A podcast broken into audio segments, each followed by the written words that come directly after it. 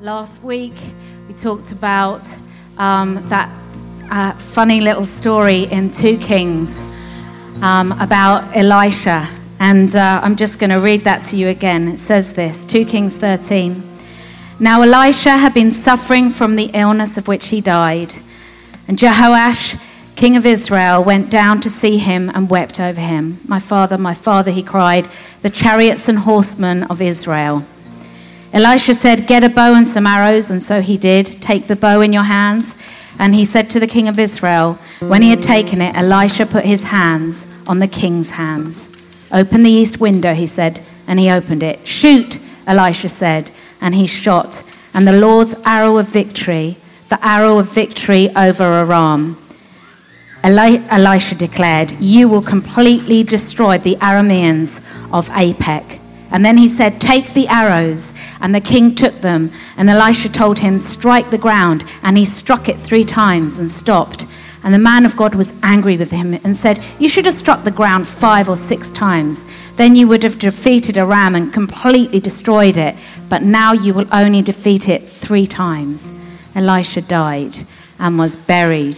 So we have this, this quirky little story right in the middle. And we were talking last week about how he, Elisha was reminded on his deathbed in the weakest moment of his life who he was. You were a mighty man, Elisha, and that God would remind us who we are.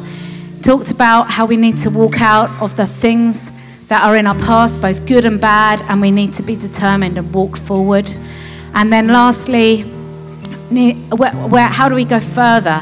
In, you know, that, that, ki- that king was told off because he didn't bang the, he, he didn't have enough zeal and enough passion and enough longing for def- the defeat of his enemies. And yet, uh, Elisha said, if you had banged those arrows more, if you would bang them more, you would have seen more happen. Where is it in our lives that we just need to keep persevering and keep saying, God, we want more. We want to see more happen. Uh, today, we're going to think about what are we aiming for? Where are we going? What are we aiming for? Now, in an, in, with an arrow, there are four things. There are four bits that make up an arrow. Okay, the first bit that makes up the arrow is called the shaft, and that's like the long bit. Okay, sometimes it's made of aluminium, it's always made of something strong and something flexible. Okay, so the shaft, the spine, it's also called the spine, needs to be strong, but it can't just be, it can't be strong and brittle. It needs to be strong and flexible, otherwise, it will break as it goes out from the bow because the bow uh, needs it to have some sort of flexibility as it shoots from that bow. And so it is with us in our lives. You know, we need that strength in God but we need to be flexible. We need a flexibility. Sometimes I meet Christians and people just in general who are completely inflexible. They can't they, they have decided that this is what they think and this is their opinion and that's what it's going to be and they're not going to move from that. And we need sometimes to have some flexibility in the ways that we think, the ways that we talk, the ways that we process. None of us have it all sorted out. How do we be flexible in our thinking, How, but, not, but, but not lose that core strength? That core strength that says, This is where I'm heading, that strength in us. And of course, that strength, where does that strength come from? It comes from God. It comes, you, you have a strength in your very core because you, there is no other way. You spend time with God, you walk with God. That's how strength comes. That's how, when the bad times come, you don't you don't get shaken off course because you've walked with God in the good times as well. And so there's a, a strength that comes from just walking with God and, and a flexibility. Um, and, and that's so important for us. The second thing that an arrow has is fletchlings. That's, you know, like the little bit of feathers on the, on the end of the arrow. They're called fletchlings. And uh, fletchlings are tiny details there, you would think, why do you need fletchlings? That's an interesting thing. They're for accuracy and they're for stability. They keep that arrow going to the place it's meant to go. They keep it accurate and they keep it stable. They keep it in that place where it needs to be kept in order to meet its target.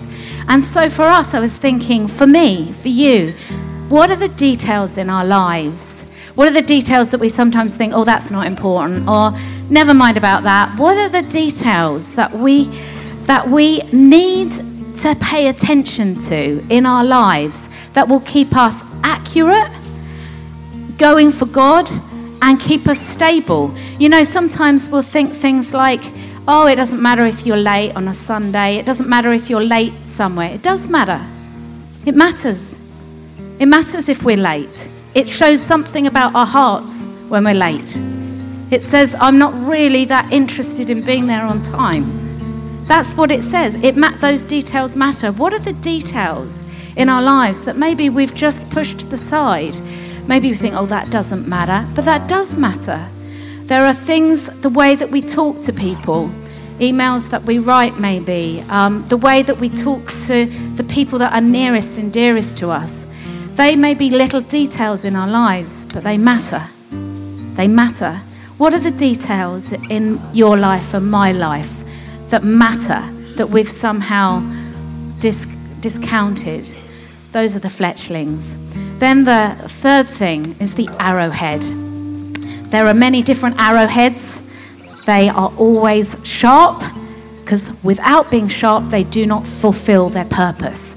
If you have a blunt arrowhead, it's not going to go into a tree or wherever you want that arrow to go to. It's not going to meet the target unless it's sharp. So it's sharp so that it fulfills its target. There are lots of different kinds of arrowhead, but they are sharp to fulfill a purpose. Are we sharp? Am I sharp?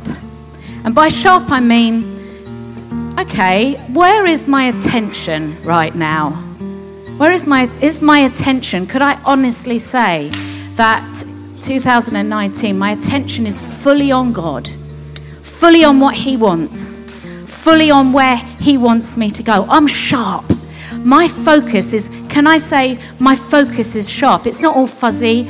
I can, I, my attention is completely on God.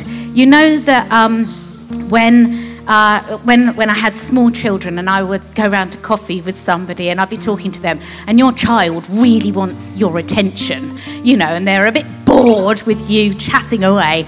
And I don't know if you've ever had this, but your child like grabs your face, like so that you look at them uh, because they want your attention.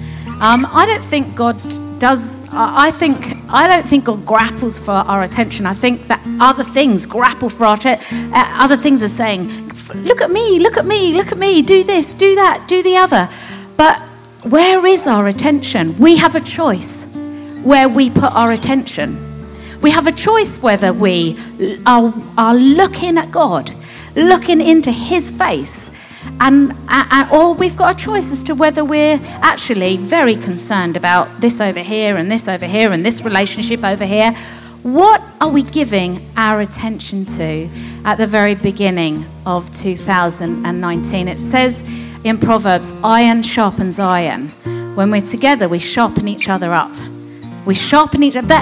When we're together today, what, what are we doing? We're sharpening each other up. We're saying, look, Let's focus, let's give our attention to God.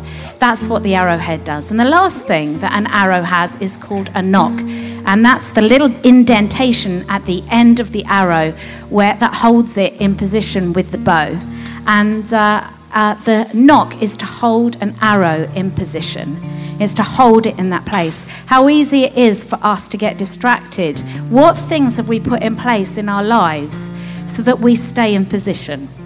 so that we stay in that place. I think church is often that place. It helps us stay in position, all right? When, when you're reminded every week, hopefully this is what, reminded every week who you are, who God is, it helps you stay in position. Um, that your friendships could do that. There could be somebody that you're accountable to that helps you stay in position to go where you need to go.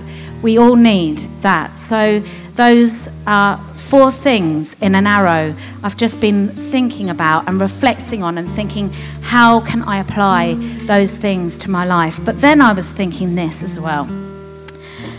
Okay, we all need an aim.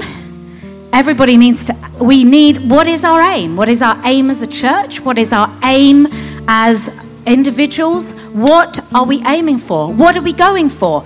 Um, there are some, some of us are going for maybe becoming fitter this year or uh, lots of different aims that we may have in our lives. We may be aiming to pray more. We may be aiming to do more things. There are some people that haven't even thought about what they're aiming for, and that's alarming as well because we need to be aiming for something. We need to be going for something, going in a, in a direction. And then, of course, what is our strategy is the other thing. Um, we all need a strategy. Sometimes we talk a lot in church about dreams and things that could happen, but we don't. What, where do we have a strategy? A strategy says, how are we going to get? What are we actually going to do to get from A to B? What's our strategy going to be? Um, what, what are the plans that we're going to have? Um, I've heard that people say, you know, uh, dreams without strategy is just delusion. You never get there. You need to have a strategy as to what, how you're going to get to that place. I'm going to tell you a story about gin. Um, now, this isn't because I like gin. I've never ever tasted it actually, but um, I, I don't, and I'm not endorsing gin, okay? But I'm telling you this story because it's got a great meaning to it. Um, somebody told me, me this the other day. Um, back many, many years ago, hundreds and hundreds of years ago, gin was made. It's very easy to make out of juniper berries, I'm told, and uh, it was very easy to make, and lots of different people were making it. And gin actually became so cheap that it was cheaper than water for people. And there were pictures of ladies, uh, you know, feeding their children with gin bottles in their hands. And so they realized that they needed to do something about gin because it was far too easy to drink and get hold of. So they passed a law and the law was passed that you could only make gin. You couldn't make gin privately by yourself in small vats. It had to be made in enormous vats. It had to be made in massive vats that you, most people could never access.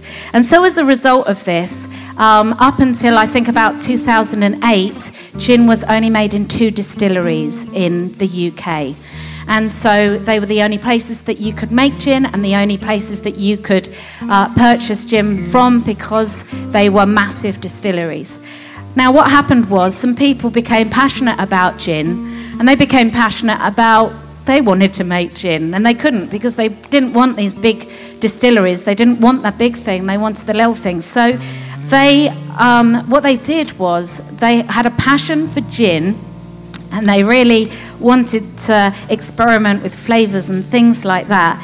But what they had to do was they had to change the law because the law said you couldn't. So, what they did was this group of people became experts in the law and they became experts in politics and lobbying for the law to change. And they became passionate about that. So, they changed their skills from gin makers to law makers. And their strategy, so they didn't just say, We'd love to make gin, what a shame we can't. They said, We're going to change this. And this is the strategy. We're going to go and we're going to become lawyers and we're going to become um, politicians and we're going to change the law. In 2009, they did change the law. And that is why people now, you, uh, well, you can get by gin in from lots of different places because you can now make it in smaller quantities. Now, this story isn't really about gin at all. It's about what strategy do we need? Sometimes we think, I want to go there, and this is obviously the way to go. And sometimes I think God says, actually, it's not. Actually, you're going to have to learn to do something maybe you don't want to do, maybe that's not even in your heart to do because that's where you want to go. And so I was thinking about this and I was thinking about our aims and our, you know, what are my aims and thinking about the strategy and all those kind of things. And then I started thinking about Jesus. And I thought about Jesus and I thought, Jesus, what was your aim? you know, I was thinking, what was Jesus' aim? And do you know what? As I started thinking about that, I became so humbled, so thoughtful to think about what his aim was. This is what I think Jesus' aim was. Jesus' aim was to set the captives free.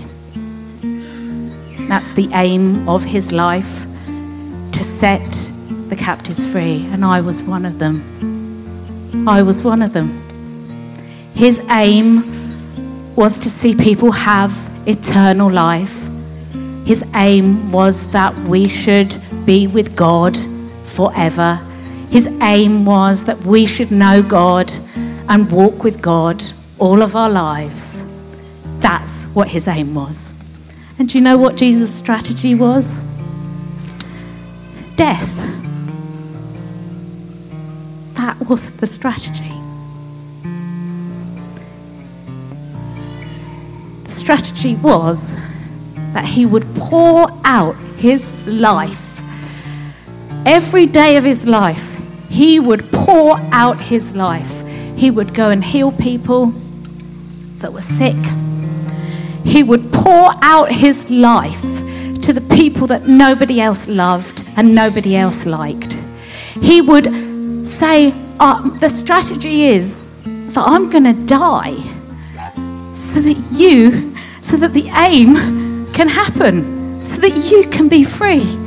Don't you think that's? Uh, I was I was reading in, of course, it says in um, in Luke says this: when the days drew near for him, Jesus, to be taken up, he set his face to go to Jerusalem. Jesus that was Jesus' aim and strategy. He set his face to Jerusalem. Okay, so some, some translation says he set his face like flint. Do you know why that was? He knew that's where he was going to die. He knew that Jerusalem was the place that he was going to die, and he needed determination and he needed courage at that point to say, I'm going there. Like an arrow to the target. I'm going there and it's going to kill me and it's going to cost me. And so then, of course, I start thinking myself about what my aim is in life and what my strategy is. Because do you know what? I want to have the same aim as Jesus. I want to have the same aim as Him which is to pour, which is to see the captive set free, to see people free. My aim is to tell everybody the good news. My aim is not to get fitter this year. My aim is to see people set free. Not just here, but in our community, in the world What's my and what's the strategy? I'm sorry guys, but the strategy is that you pour out your life. You pour out your life. That's the, that's the strategy I watched. You give everything to your to your community, to God, everything. And I am so challenged by that because we can be so like, this is what we're, we're going to do this. And I'm like, Jesus, He gave it everything. He poured out His life. Death means dying to ourselves. That's what it means. It means dying to ourselves. But you know what Jesus says? You die to yourself and you will truly live. You will truly live. You die to the stuff in you that rages and wants stuff for yourself, and you will truly live. And so today, I just would say, what are we aiming for? what are we aiming for? Is it what we should be aiming for? What's our strategy? What, what, what are we going to go for? Um, I, I, often think uh, uh, for us as a church, I think about do you know, like, what is going on with the music in the church is amazing. And I say thank you to God for that. I, my heart is that that would uh, be released in uh, the world. That's what my heart really is. That the things that I, we're experiencing here, we would be able to release those things into a wider place than right here. That's that's what my dream would be. And my dream is that we see release all the way through. You know, not just in the music, but in everything. That we see that release. Um, I'm going to play you one last thing. Um, which is from the Hunger Games. Okay, so um, I, I, who who's watched the Hunger Games? Anyone? Some of you've watched the Hunger Games. So, okay, uh, the Hunger Games. The premise is that you know it's in the future, and uh, there. Uh, there is a world that is very oppressive, and there are the baddies, and they oppress everybody, and they dictate what happens. And uh, there's, uh, there's, there are people in the Hunger Games. One of them is Katniss Everdeen, and she is a rebel in that, that world. And she's like, I'm not going to bow to the, what, the, what everybody is telling me to. I'm go, I want to see freedom. I want to see people set free. I don't want to live in this dictatorship. I want to see people set free. And so the premise of the Hunger Games is that they have a, um, a game and you you know you have to fight each other and you have to kill each other and that's the game. And uh, i'm going to show you a bit that katniss everdeen um, does with her bow and arrow which is where she stops fighting with the people around her. And she does something very different. Let's watch it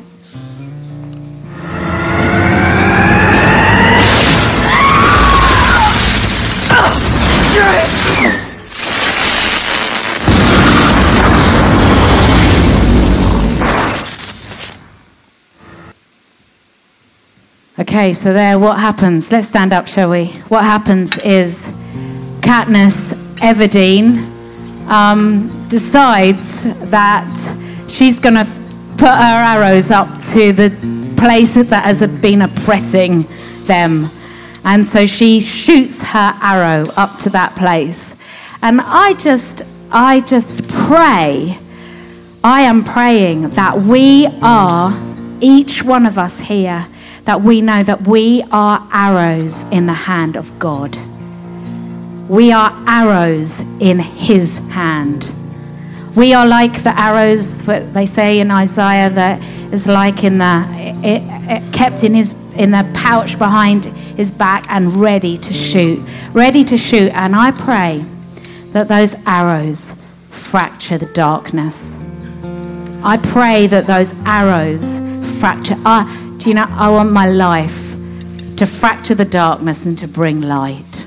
That's what I want to do. I want to be an arrow in the hand of God and see that happen.